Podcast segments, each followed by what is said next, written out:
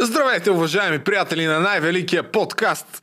Слави Трифонов възкръсна възраждане за тъла. Естествено ще се обоснова защо, но както виждате, днес съм сам, тъй като буквално преди минути се върнах от Сърбия, където посрещнах моя рожден ден преди два дни.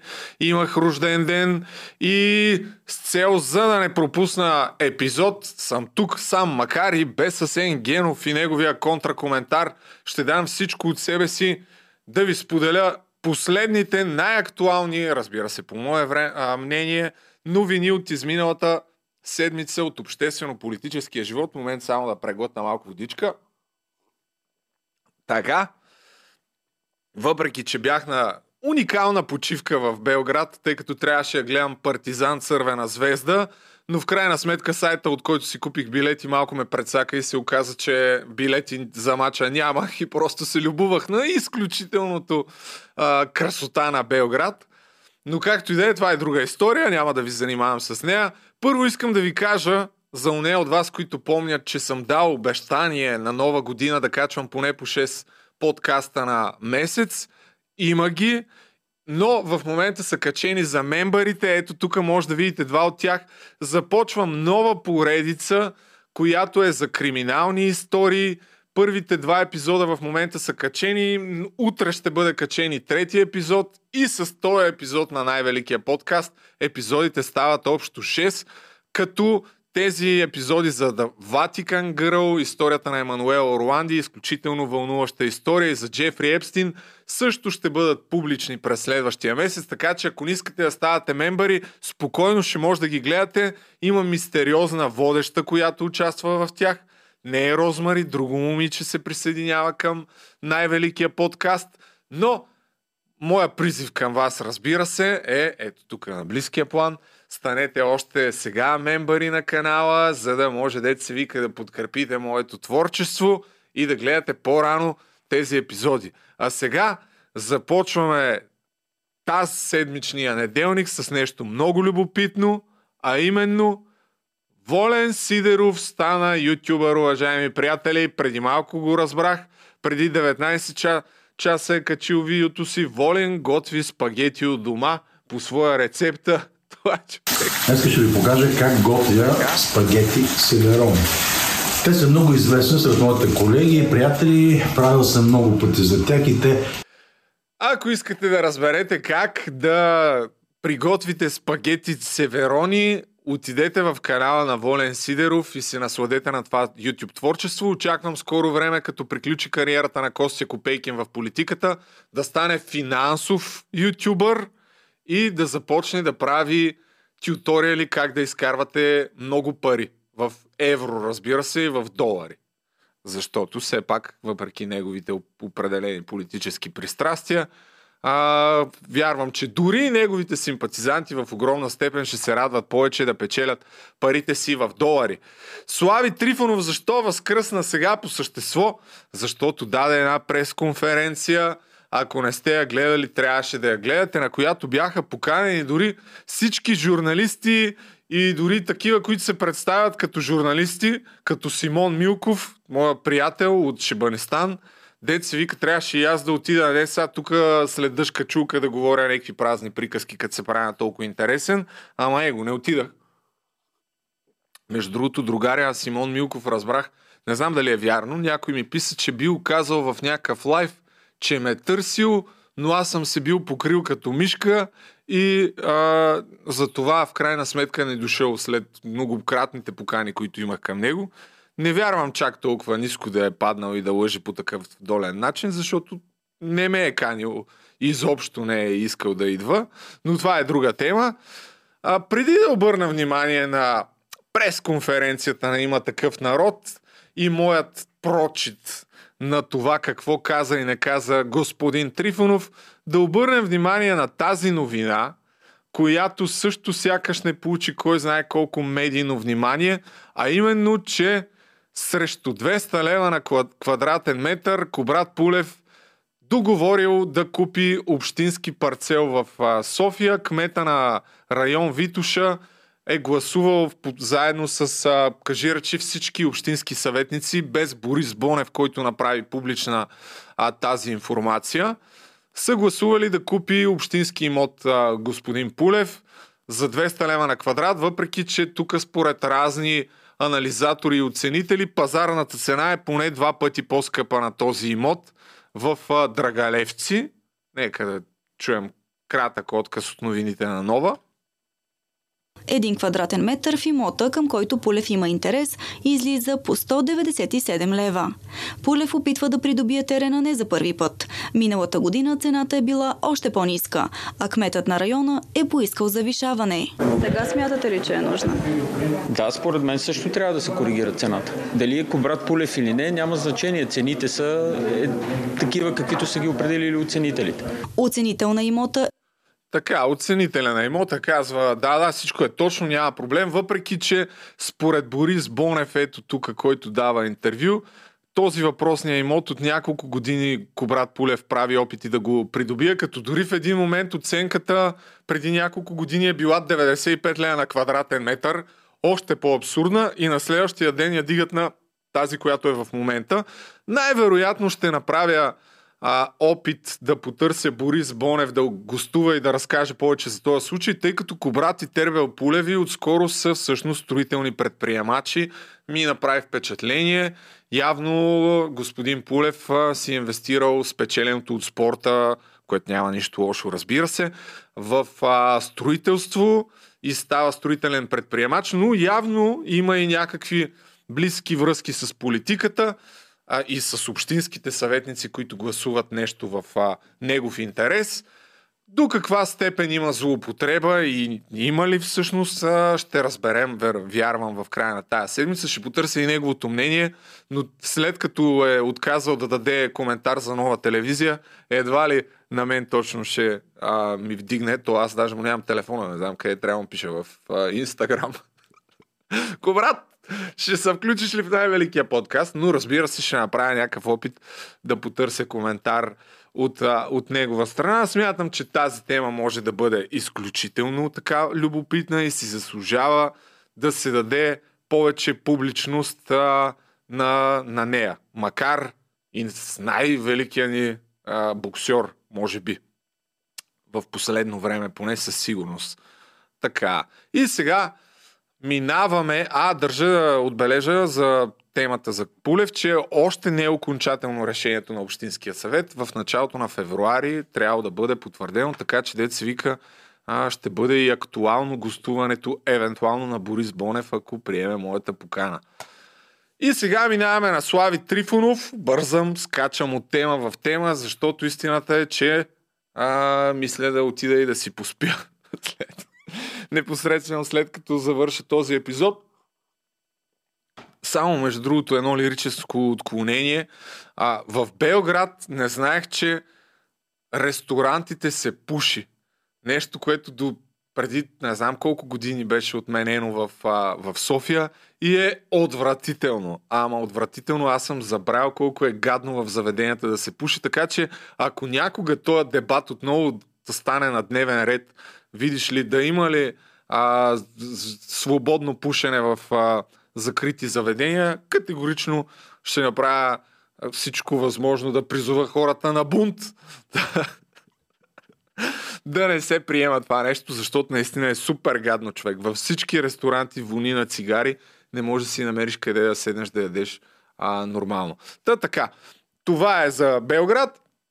Сега видим Чичо Слави, който наистина покани всички журналисти да му задават каквито си въпроси решат, въпреки че в началото каза, че ще отговори на всички въпроси, но някъде около един час като мина, явно му дотегна вече и каза, айде, стига толкова въпроси, преповтарят се и закри пресконференцията, но коментира голяма част от основните обвинения, които дори ние тук така а, сме си чесали езиците, както се казва, с имотната му декларация, тъй като излезе новина, че вече Слави Трифонов е подал онази прословута декларация пред КП Компи, която няколко години не я отказваше под претекст, че е имало много любопитен жълт интерес а, около него, въпреки че закона го задължава да го направи, но нека да видим коментара му първо.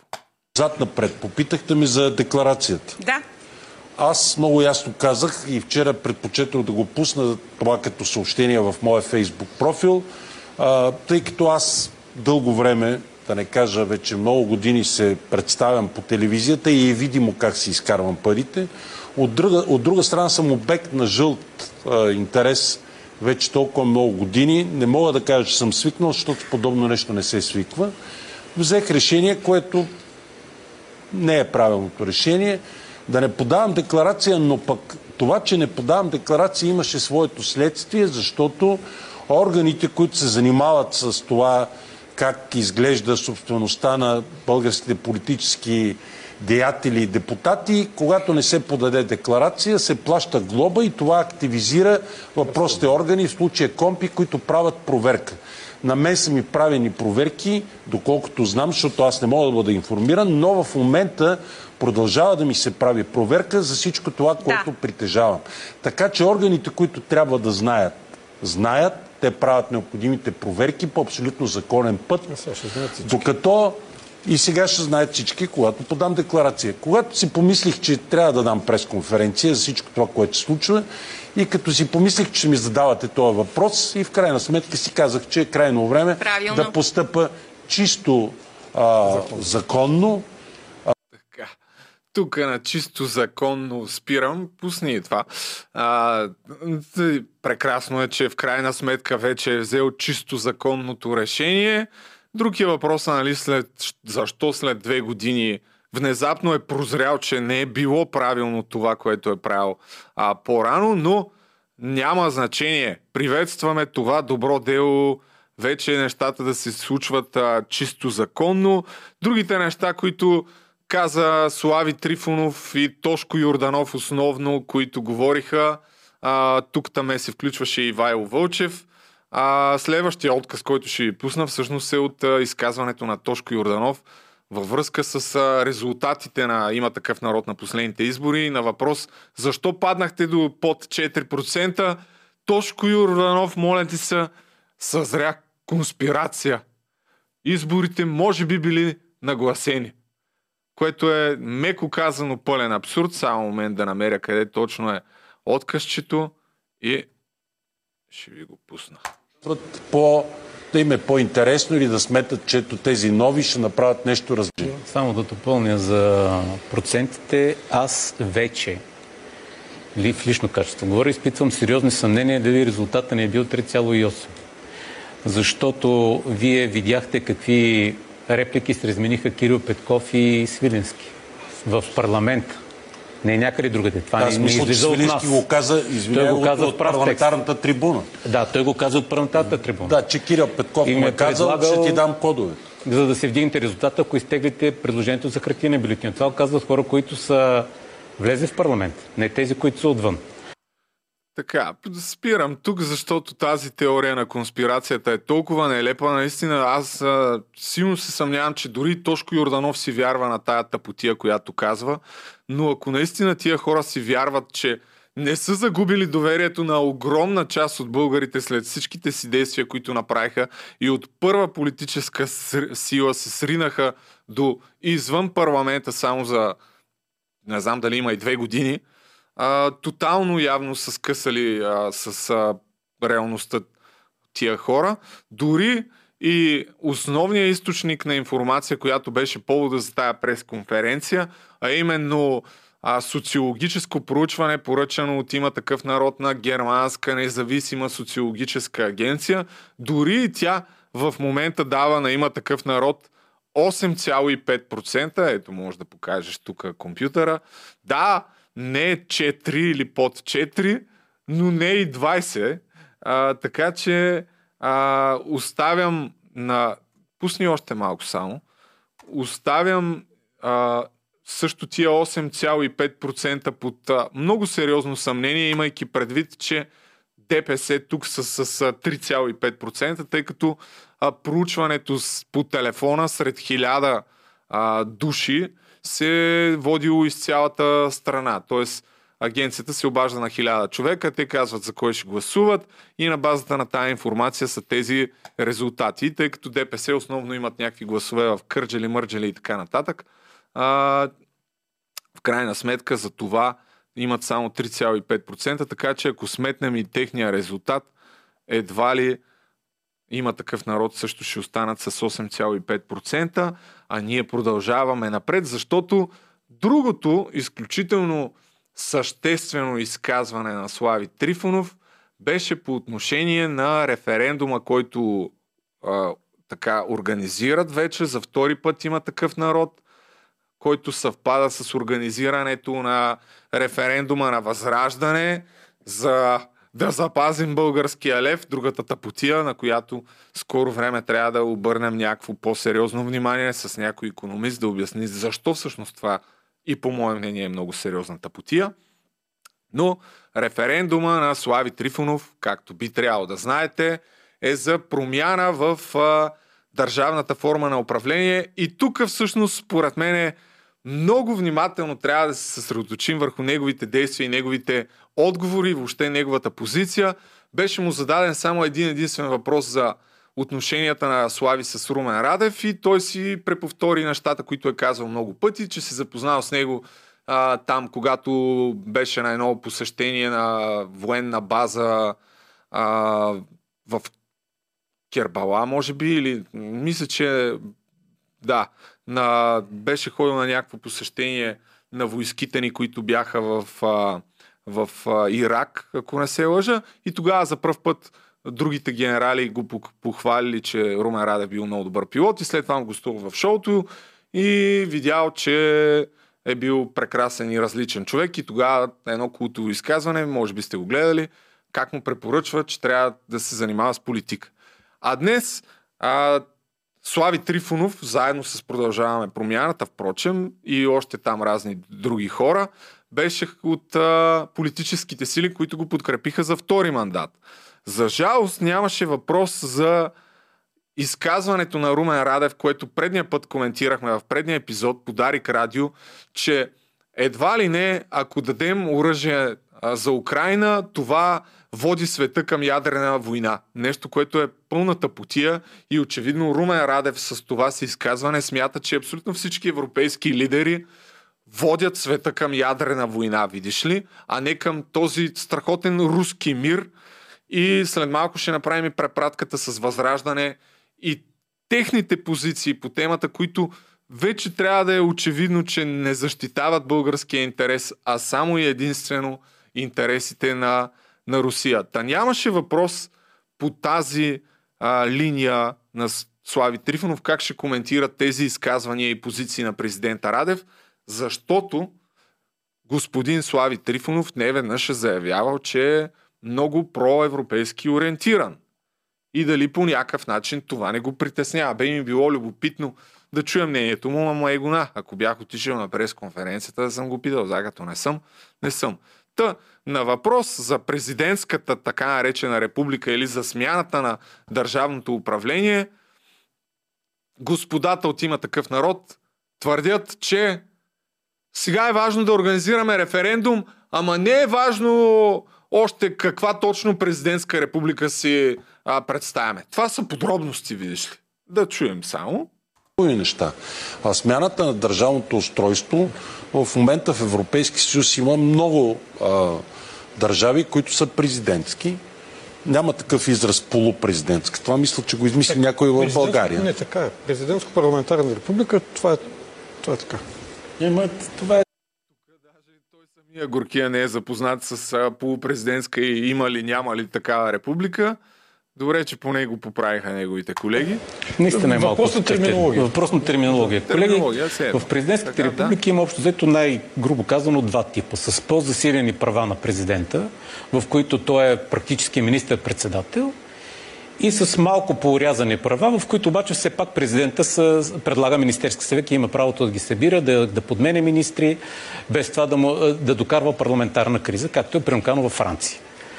А, този въпрос ще дойде на дневен ред в момента, в който референдумът е успешен. Защото това означава Народното събрание задължително да насрочи дата за Велико народно събрание да се саморазпусне. Тогава всички партии, включително и ние, които ще се стремим към това Велико събрание, трябва да извадим конкретни а, предложения за промяна на Конституцията в по-засилени права или по-малко. Тогава ще дойде времето. Значи, вие представяте ли си, поне така за вас, това не звучи ли абсурдно? Но нека, нека се замислим. Искаш да смениш държавната форма на управление, което е най-радикалната промяна в държавната конституция от 89-та година, насам, след като пада Байтошо. Обаче казваш, първо да свикаме Велико народно събрание, да разтурим тук каквото имаме в момента, после ще мислим какво точно ще правим. Как така, брат? В смисъл, не трябва ли да дадеш какви са ти идеите преди това, за да може хората, които гласуват за разтурването на сегашната ситуация, да са наясно какво точно ще получат. А не след като го разтуриш, тогава видиш ли да почнат дебатите, ама дай сега да, да помислим каква президентска република ще. е». И ти ако имаш някакъв бизнес, нали, тук господин Слави Трифонов го каза, че били бизнесмени, ти може ли да, да уволниш всички служители и чак тогава да почнеш да мислиш кой да назначиш те първа? Някакви тотални абсурди и глупости се говорят а, по тая тема. И това беше многократно позицията на, на цялата там група на, на има такъв народ. И когато видиш ли журнал, журналистите, някои от тях задаваха информация, искайки повече подробности, как точно си представяте тази прословута президентска република, при положение, че в момента имаме президент, който очевидно е с проруски позиции, под а, а, скритата неутралност, която надявам се от предния епизод сте разбрали, че не съществува неутралност, особено сега в тази ситуация на, на война. И видиш ли, не е важно каква в момента президентска република си, си представяме ние. И има още едно откъсче, което пак е по тая линия. Само да намеря къде точно беше. Защото има юристи все пак, които съветват Слави Трифонов. Да чуем кои са те. На първия въпрос, ще представите ли ваш а. проект за президентска република? Вижте, а... нашите юридически екипи, когато му дойде времето, ще представят или пълен проект за конституция, или най-важните елементи, които смятаме, че са правилни. И... Ма не е ли, пред... не, е ли не се ли представя тогава това, когато почнеш да искаш такъв референдум? За какво хараш хората да, да се подписват, ако не си им обяснил за какво точно ще се подпишат и какви точно промени ще има. Аз поне така си мисля, не знам, може аз да съм глупав. Да ви кажа защо продължавате да избърсвате. Това е Кажи. като смяната на държавното устройство практически е генералният въпрос. Така. Това трябва да се даде отговор всеки един българин иска или не иска. И разликата е много проста, независимо от детайлите. Не, не е толкова проста, бе. Ти за да гласуваш дали искаш смяна на държавното управление, някой трябва да ти обясни каква президентска република ще получиш.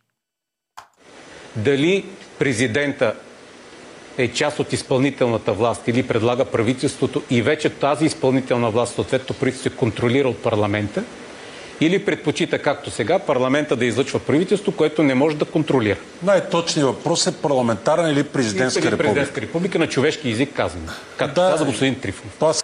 Нека да обърнем внимание само на този Станислав Балабанов, който дори на масата не са му отделили достатъчно място, все едно сам такъв си е предвижил стола и е седнал на масата. Вижте другите колко разстояние имат помежду си. И балабанката се намърдал там, който за часи 13 или 15 минути една дума не обели. Освен, че са подхилкна няколко пъти, когато а, и останалите хора от а, има такъв народ решиха, че е удачно да се иронизират а, въпросите. Разбира се, ще ви пусна такива моменти. То човек го прави там изобщо. В смисъл, той не каза една дума. Не ти ли е неудобно е, да си някакъв, като някакъв навлек там?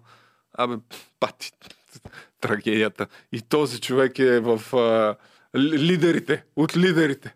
Майко мила, лад. Майко мила.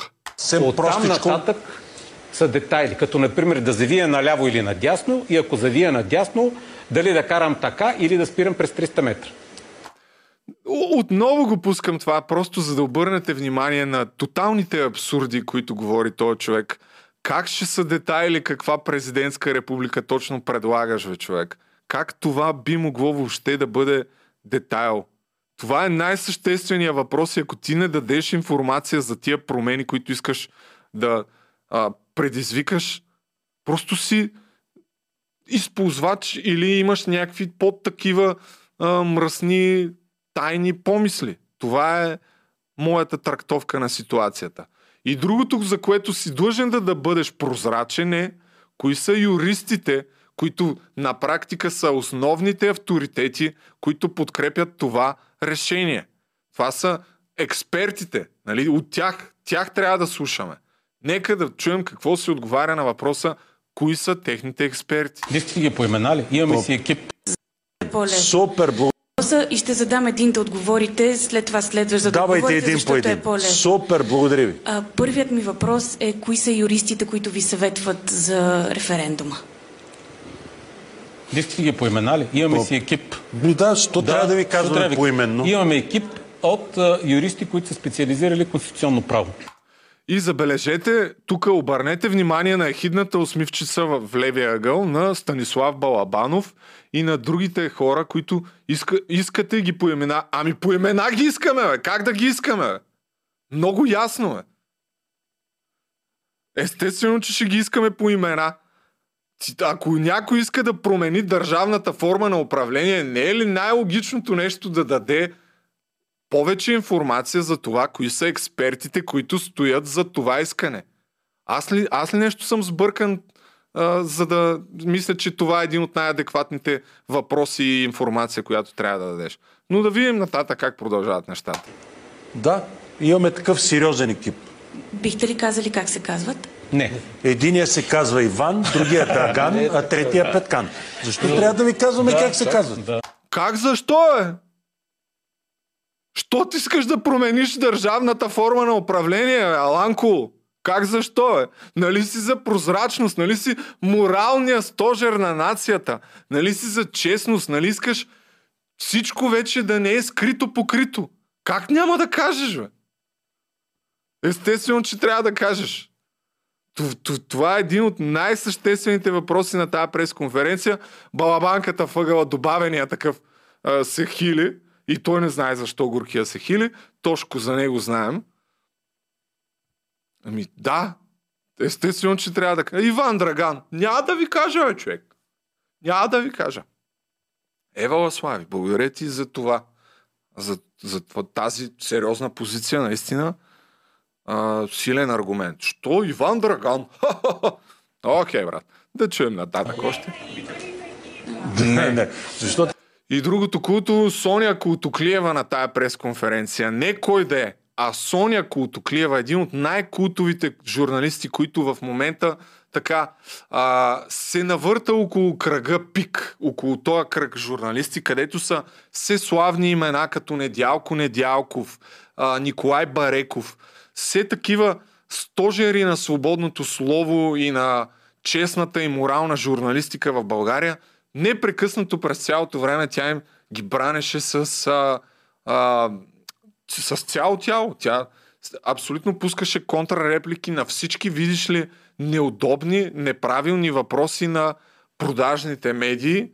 А в случая това е журналистката на Дневник. Соня Култоклиева да те брани. Колко трябва да е тъжно, наистина. И, но пък в същото време си мисля, че е много показателно. Трябва да ви казваме да как се се казва. казват. Имаме си Трябва. екип, той е достатъчно сериозен, хората са с необходимия капацитет и вие ще видите по резултатите колко ни е добър екипа. Освен това, само да ви напомня, че когато това се случи и има референдум, се вкарват мотиви, които са писани от юристи, ще имате възможност да се запознаете. Да, да не говорим как вашият вестник специално как се отнася към юристи. А не, не, Така няма, че не, е няма значение. Добре. Ваш... Вашия вестник как се отнася към юристите. Тук става въпрос за, припомняме случая за Петър Илиев, един от кандидатите им а, за министър на правосъдието, който се доказа, че изплагиатствал буквално едно към едно. Не, не се е доказало още, както каза Слави в едно предно интервю. Имало проверка и той не можел да даде отговор на въпроса, въпреки че имаме една книга, която е писана преди тази на Петър Илиев. Имаме и книгата на Петър Илиев. И има около 107 ли там колко страници бяха, които са едно към едно, кажи речи, но след като, преди да каже проверката, няма как да знаем дали Петър Илиев е изплагиатствал от другата книга, която е писана ехе, колко преди неговата. Наистина, да. Ня, няма как да се знае. Така че а, това е за позицията на, на господин Трифонов и на хората около него за експертите. Малко е като фейк гурутата, които а, имат много доволни клиенти, но няма да кажем кои са и, или имаш някакъв супер такъв а, богат експириенс от успешни бизнеси, затова искаш хората да ти дадат много пари, а, но също не казваш какви точно са. Долу-горе, в момента това е позицията на има такъв народ по отношение на юристите и на да, на хората, които а, ще са в основата на смяната на държавната форма на управление, на референдума за смяна. По-скоро. На, за Македония също така говори за това, че видиш ли никой не се е грижил за българите в Македония, че трябва да се върне ветото. Само ще обърна внимание на един абзац около това. Какво предлагате от тук на сетне? Какво предлагате? Ситуацията е такава, каквато е. От Трябва да се върне ветото към Северна Македония. Това е задължително. Ако има такава възможност, разбира се. Това е единствения път, единствения начин, по който може да се спре тази антибългарска кампания, която тече в нашата съседка. Ако има такава възможност, трябва да се върне ветото. Нали? Тук въобще не ми звучи като общи приказки това. Аз не съм убеден дали може да се върне ветото, но от а, всичките предни епизоди, които сме правили, колкото и да не съм експерт по темата, а, в момента Македония не води преговори за Европейския съюз с а, обект на някакъв мониторинг. Така че това, което трябва да правим е наистина за всичките случаи на антибългарско отношение да има някаква ясна категорична позиция, сигнали да се описва това нещо, така че това трябва да се прави. А, ветото, което най-вероятно не може да се вдигне, доколкото ми е известно, макар че може и да бъркам, а явно и на Слави Трифонов не му е ясно. Но темата за Македония е дълга и много друга. В момента няма да, да говорим за, за това. А, дори на възраждане позицията ще пропусна на, на Николай Дренчев, който в панорама каза, че видиш ли ще те ли да обединят България и Македония. Тотална глупост но а, за лобот, лоботомизираните симпатизанти на Възраждане фаща дикиш. Ако дойде копейки на вас, ще обедини България и Македония. Добре, брат. Ще стане. Ще я направим. И а, няма как да не обърнем внимание при всички положения за без съмнение най-неудобния въпрос за господин Слави Трифонов, на който отделиха около, може би, 5 минути в опит да отговорят адекватно на буквално въпрос от 5 думи, даже не знам дали има и 5. Нека да чуем. Извинявайте, другия ви въпрос. Вторият ми въпрос е защо има такъв народ взима вече пълния размер на субсидията си? Така. Така. А, сега. Тук пак някакъв нервен смях се едно е супер неадекватен въпроса при положение, че си пропагандирал как партиите трябва да взимат един лев, как ще направиш всичко възможно и до сега си го правил и внезапно вече почваш да взимаш пълния размер и видиш ли, изведнъж въпросът е все едно е неадекватен. Предполагам, че Балабанката се е захилил на този въпрос. Само секундичка да го асимилирам. Нека да го асимилираме. Много е сложен за асимилиране, Слави. Давай, успей. Сирил, аз съм много щастлив, че вие не ми задавате въпроса как така върнах 4 милиона и половина лева на държавния бюджет. Това интересува ли ви? Има ли някой, който го е правил? Законно 4 милиона и кусор и отгоре, които държавата ни дава на нас, обаче заради моралният казус, свързан с предишния референдум, в който хората казаха, че един лев субсидия на партиите, ние ги върнахме. А даже ще ви кажа, че и от тези, които ни останаха от този един лев, аз ги дарих а, на пожарникарите, семействата им, които загинаха там преди колко време беше в един пожар там в горите, ги дарих и тях. Тоест всичките тия пари бяха върнати обратно в държавния бюджет. Плюс тези близо 15 милиона лева, които един от моите колеги откри, че партиите си надписват в субсидиите и те ги върнаха обратно. Между другото, единствените, които още не са ги върнали, са Демократична България. Не знам защо. Въпреки, че има това, че закон. сте Ами връщали, това, че сте връщали България средства... няма да върне парите, и които служители на Нексуса и дарили. Те пари не връщат. Сигурно Добра метка от Соня Кутоклиева. Те, това, че сте връщали средства от полагащата ви се субсидия е известно. Аз за това питах за А, промяната. не знам дали е известно, защото това не предизвика никакво любопитство дори и у вашият вестник. Никой Така, спираме тук а, за няколко коментарчета. После естествено ще пусна още, защото се намести Ивайло Вълчев, па след това и Тошко Юрданов се опита да отговори на този въпрос.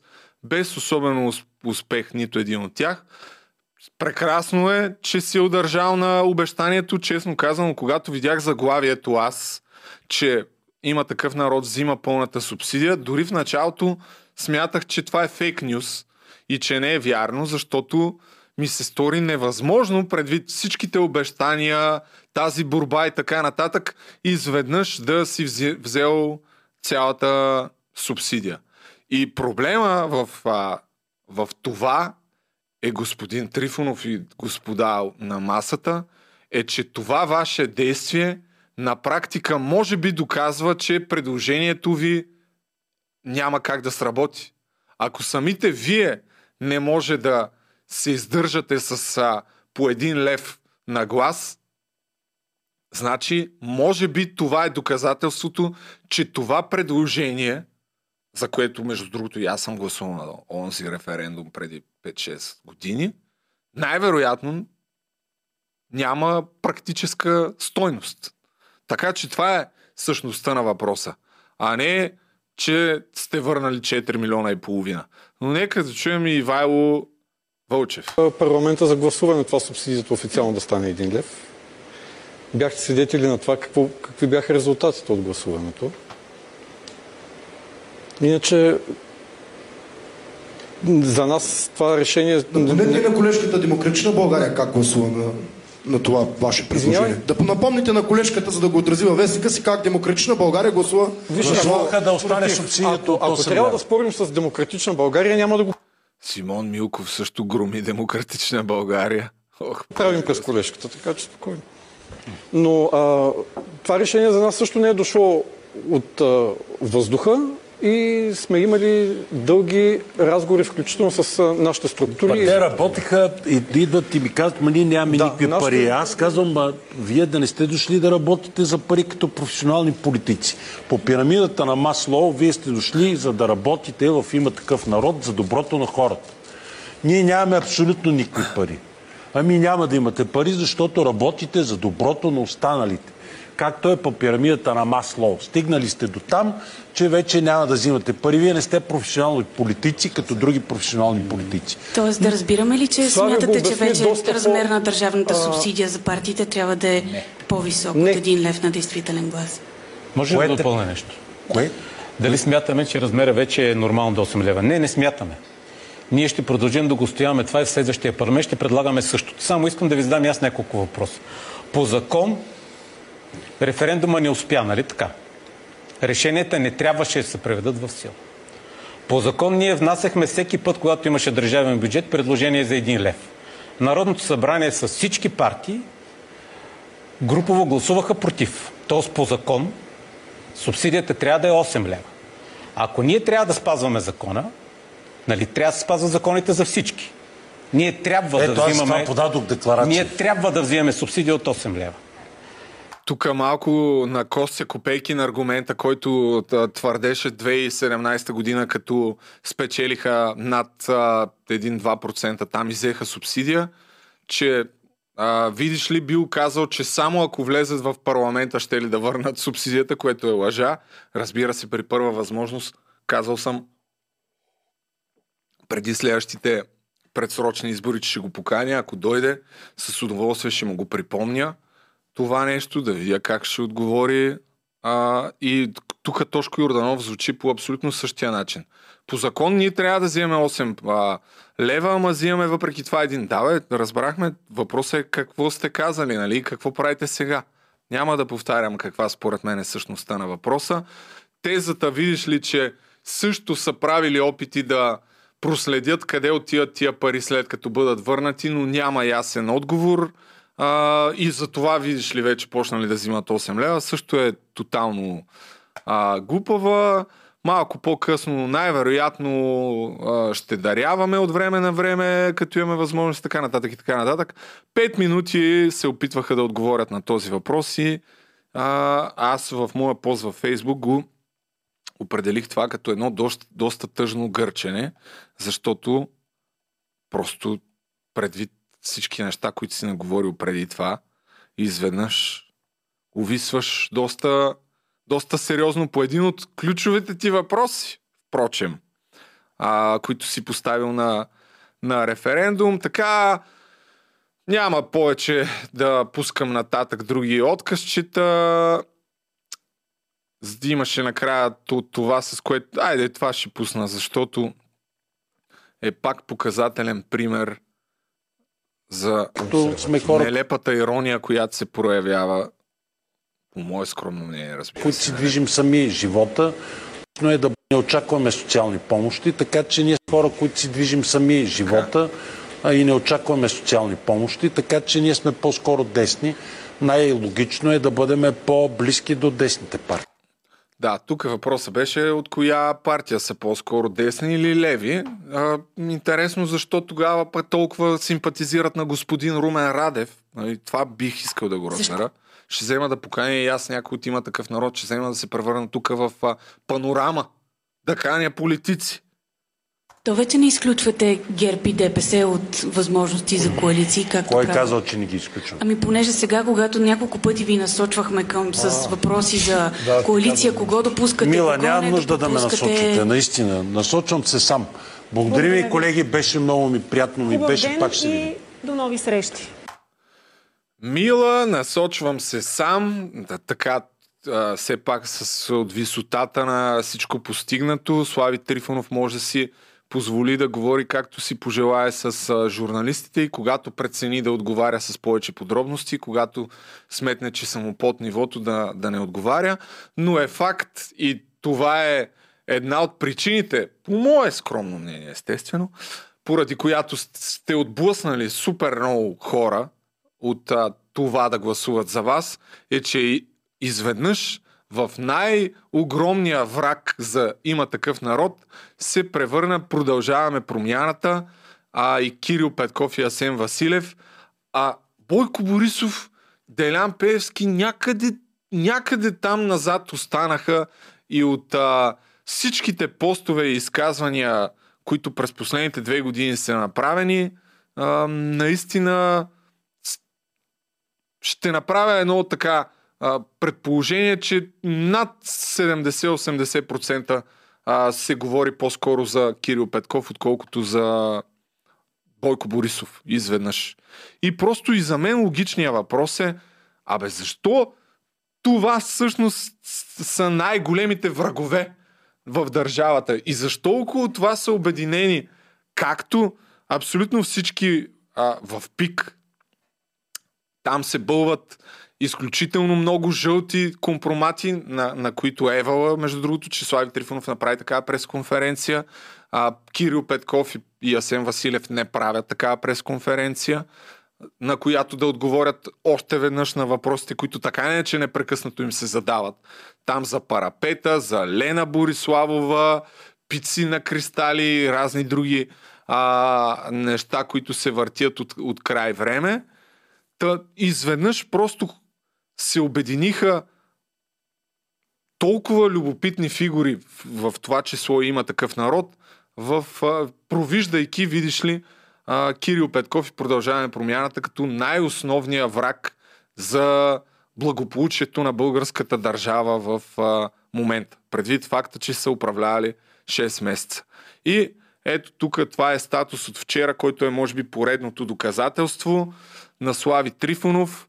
А, така, чакай да видим. От няколко дни наблюдавам по всички телевизии Кирил Петков като един български Дъмбълдор, как обяснява вдъхновено, че за предстоящите избори събира добрите сили, ама съвсем сериозно. Точно така говори. Как продължаваме промяната, събират добрите сили. Тоест всички, които не са с тях са лошите сили. Дъмбълдор срещу Волдемор 2023 година, България, така, така, така. Повод за този статус е това изказване на... Нямам представа. Ще ви кажа още е нещо. Това.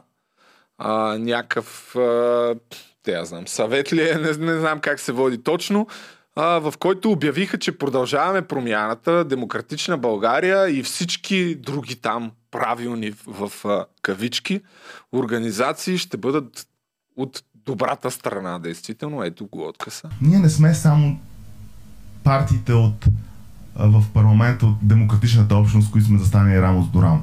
Всъщност, добрите сили в България са много повече. Това, което осъзнаваме е, че тези добри сили обикновено са хора с кауза, с някаква цел и са си казали, аз не мога да променя България. А, но мога да променя нещо в моя град, в моя квартал, а, в нещо за, за природна кауза, защото битката е прекалено голяма да се заема с нея. И какво се показва, че всъщност тези добри сили са фрагментирани. Защото всеки се е захванал с неговата си задача. Така, спирам тук. Добрите, тук съм съгласен а, до някъде с Слави Трифонов а, за това, че не бива по никакъв начин политиците да бъдат делени на добри и лоши и, и до там. И видиш ли, нашите са добри, другите са лоши, защото това крие огромни рискове да бъдем безкритични към тези хора, на които евентуално, видиш ли, а, дадем властта, на които симпатизираме. Щом веднъж вземат властта, ако ние смятаме, че са непрекъснато добри, много по-трудно а, ще продължим да бъдем критични. Така че с това разделение на добри и лоши, особено когато става въпрос за политици, със сигурност а, съм против. В същото време, в момента, след началото на войната в Украина, смятам, че в България по уста външна политика е повече от очевидно, че основните разделения между политиците са подкрепяте ли действията на Русия или не подкрепяте действията на Русия.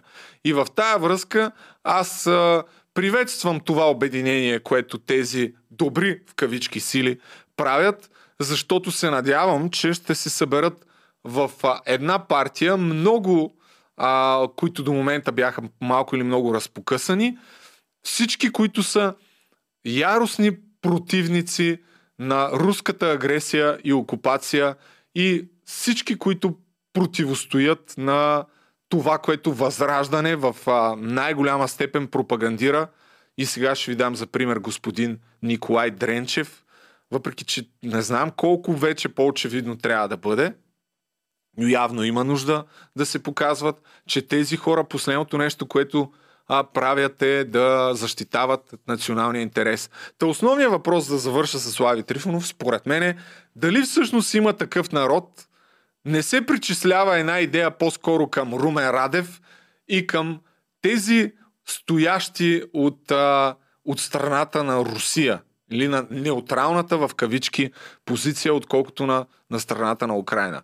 Въпреки многобройните изказвания, пак казвам, на господин Трифонов, че той е евроатлантик, че вижда България в НАТО, в Европейския съюз, така нататък и така нататък. Просто това супер много ми се бие с факта, че подкрепя Румен Радев. И няма нито едно негативно изказване спрямо него. Наистина не мога да си го обясня, поне лично аз. А сега да дадем думата на Николай Дренчев, този лидер и авторитет направо такава карикатура, не, не знам как да го определя, който по един изключително страхотен начин беше притиснат от водещия на панорама Бойко Василев и подканен да каже едно негативно нещо за Путин. Нека да видим какво стана. Е ли това волята на Волята на Русия Асен по всички тези въпроси? да волята на Русия по всички тези въпроси, всичко свързано в Европа, в България, с Европа в България да бъде саботирано. Така, всички тези въпроси са да, ня, да не приемем еврото, Македония да е супер разединена, да държим възможно най-дълго ветото, за да им ги спираме в Европейския съюз, така нататък и така нататък. И Въобще не разбрах въпроса ви. Ето, ще ви го задам по друг начин. Нали вие сте били военен, господин Дренчев? Така е, пилот съм бил на МиГ-23 в авиобаза Габровница, едни от първите изтребители, които бяха нарязани. Един Гледай военен не бива да се страхува от нищо. Ето, предизвиквам ви да кажете нещо критично за Владимир Путин тази вечер. Смеете ли? Аз нямам никакъв проблем да Кажете. кажа критично за... Едно единствено. Слушай, Една единствена критика за Владимир Владимирович Путин. Тази вечер предизвиквам ви, вие, вие сте смел човек. Кажете. Една единствена, едно изречение. смел човек. Не направи блицкрик в Украина. Не направи близкрик в Украина. Да. Не. Усмивчицата видяхте ли, само да ви питам? За онея от вас, които не знаят, Блицкрик е нещо, бърза война или светкавична война, не съм сигурен точно как се превежда, и е свързвана с атаките на Хитлер през Втората световна война. Наистина страхотен пример. Това, което е най-голямата грешка според Николай Дренчев е, че Русия не е стигнала до Киев за няколко дни. А през Втората световна война Хитлер и хитлеристка Германия по този начин окупират супер бързо а, Полша, след това и Франция по този начин така а, завладяват. И това става изключително характерно за режима на нацистите. И в началото на тази война, само да ви припомня, изключително сериозно се говореше от руската пропаганда, дори преди да почне войната, че ако Русия реши да превземе Ким, Киев, а Украина за 2-3 дни ще стигне до а, Киев и имаше такива опити. По-паметливите, може би, помнят уния километрични опашки с танкове, които бяха на а, входа на Киев и благодарение само единствено на самопожертвователната а, дейност на украинската армия и на въобще и на голяма част от цивилните, които тогава не искаха да бъдат завладяни от този страхотен миротворец Путин, м- ги отблъснах. И след това а, напуснаха, върнаха се обратно към Беларус, преместиха се и така нататък към Донбас и бля-бля-бля, няма да преповтарям нещата, но това е изказването, уважаеми приятели, което е меко казано скандално, само ето вижте усмивчетата пак. Да не го ви направи. Украина. Вижте. Това е човек защитаващ българския национален интерес и човек, който може да каже критика за Путин в а, национален ефир. Пусни го само малко. Аз ще, по, ще а, повторя нещо, което многократно съм казал, че според мен продажниците на Путлер в България, каквото и да става, няма притиснати по най-важните външно-политически въпроси, касаещи Путин, няма как да се осмелят да кажат абсолютно нищо критично, защото, по мое скромно мнение, разбира се, защитават чужди интереси. И една лириче, една скоба отварям, когато гостувах при Цанов миналата година, май месец, на многократни такива директни въпроси, а, свързани с а, Путин, по такъв начин се гърчеше и се увърташе, че той, подобно на този човек, не пожела да каже абсолютно нищо критично а, по същество спрямо Путин. Но разбира се, при него а, положението е много по-несериозно, тъй като е ютубър и може да си позволи а, по-огромна свобода. Но виждате, национал... защитника на националния интерес, ето този човек, как отговаря. Той съжалява, че Русия не е окупирала възможно най-бързо Украина. Не направи близкрик в Украина. Да. Да. И как да не Ето го направи? ви, нали, като военен ви го казвам, въпреки че аз съм бил лейтенант, т.е. не мога да сравнявам моята компетентност с а, тази на генералния щаб на Русия, но аз считам, че един близкрик би довел наистина- до много по-малко жертви. Абсолютно. Пълни тъпоти, разбира се, от страна, но- това не трябва да ни изненадва по никакъв начин от симпатизантите на Възраждане. Те опитаха, просто тази война изобличи митовете и пропагандните глупости на Русия и за тяхната уникална войска, която за една седмица щяла да стигне Берлин и всички тия тъпоти, които са плод на руската пропаганда. А, една камара доказателства излязоха за това, че войниците им са с а, обувки от Втората световна, а, с а, какви ли не а, тотално изостанали в технологично отношение и така нататък и така нататък. И ако това не ви е достатъчно, нека да видим сега още един от лидерите на тая уникална партия. Наистина съжалявам ви, че ако симпатизирате на, на тия тотални клоуни. Вижте, а, вижте какво казва този човек, не го знам как, как се казва. Прекъснато ни натрапва дигитализация, дигитализация, дигитализация. Обаче четете за бунта на машините. Четете за бунта. Този човек е депутат, бе. Вие разбирате ли колко е трагично положението в момента в българския парламент, бе? Той е човек, който накаса на EasyPay на някъде, които между другото видях, че като са а, видели за тая снимка, защото а, търговците на EasyPay на практика могат да станат всеки, а, така като не е нужно да си свър, свързан с компанията. Застанал с резачка, бе, човек. Вижте го какъв извинявам се, няма да употребявам тая дума с М, щял да брани българския интерес с резачката. За, за какъв а, Д, Б, нали, става въпрос. И то човек е в парламента. Точно тази дигитализация, която ви прокарвате, ще убие човешкото. Точно тази дигитализация е път към едно модерно технократично рабство, което рабство искат да прокарат, може би, господарите на NGO-тата, с които вие работите. Значи се едно си взел някакъв средностатистически трол и си го вкарал в парламента. Това е което Възраждане прави, уважаеми приятели, и това са техните представители. Еди, като махнеш Костадинов, който им е най-великият оратор и а, основният пропагандист, всичките другите са тотални клоуни. И тези хора, за да се убедите, че техните симпатизанти са не, аз няма да ви убеждавам в нищо.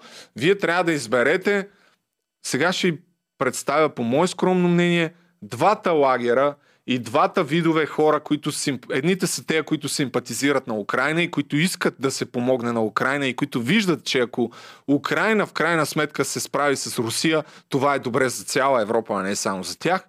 И другите са неутралните копейкаджи, които подкрепят яростно а, като Николай Дренчев, който съжалява, че няма Блицкрик, и а, този човек с а, резачката, и хората, които сега пишат тези коментари под статуса на Лазар Радков. Ако не знаете кой е Лазар Радков, човек, който е вложил огромна част от а, усилията си, средствата си, за който е организатор на оная кампания Капачки за бъдеще. Няма как да не сте чували за нея, защото всички по, по някакъв начин, рано или къс, в някакъв етап са събирали пластмасови капачки, които а, целяха да купят линейки и е купил вече над, а, мисля, че пет линейки и е помогнал на една камара болници и е доказал, че един от хората, които на практика няма копче, не може да кажеш на всичко, което е направил този човек.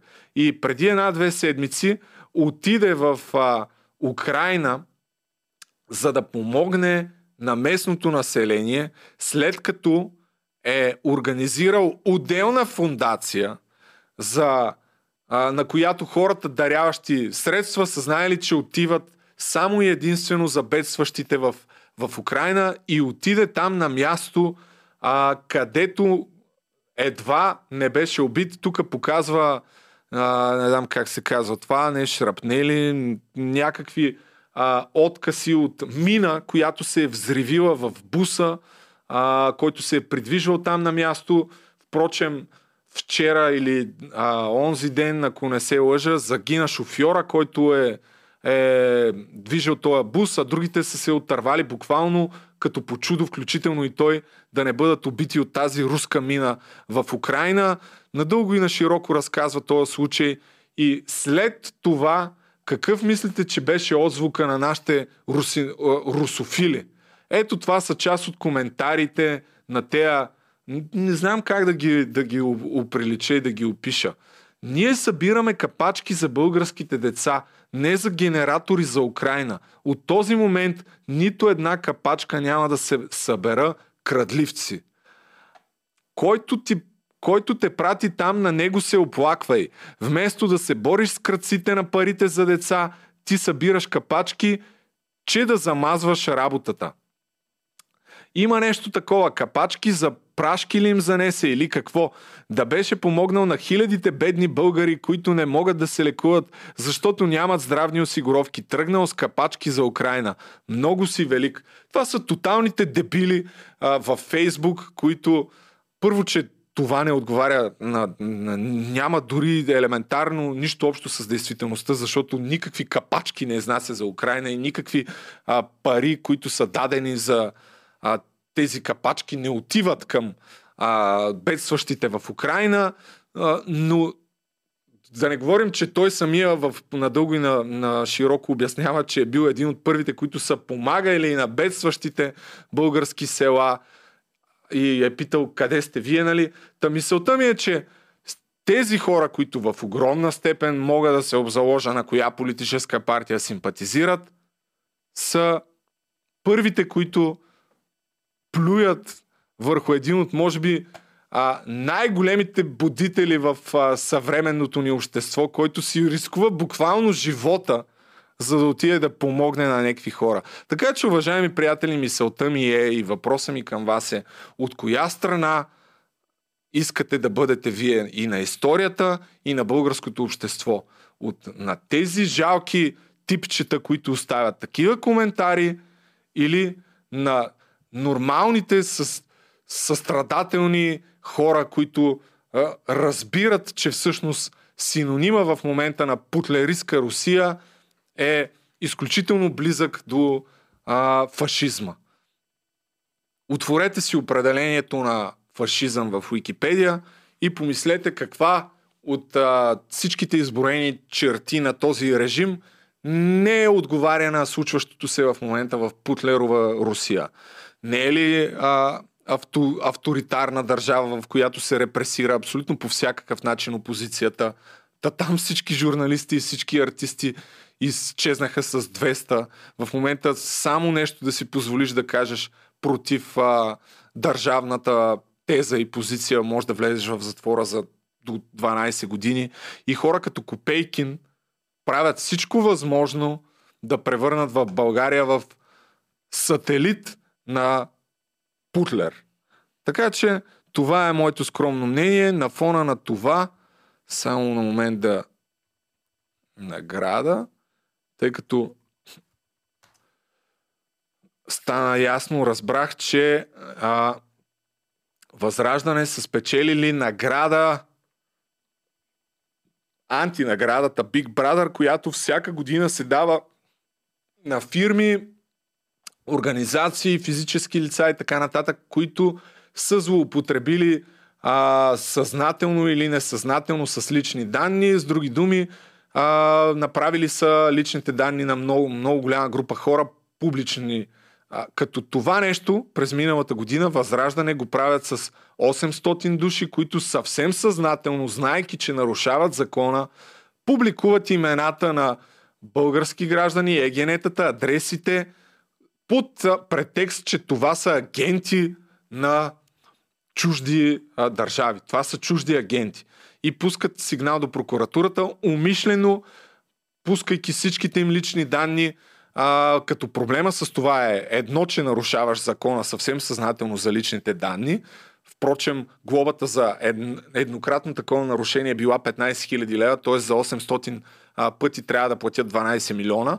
А, второ, че Иван Гешев, ако реши, може да се задейства и да образува а, досъдебно производство срещу тези хора.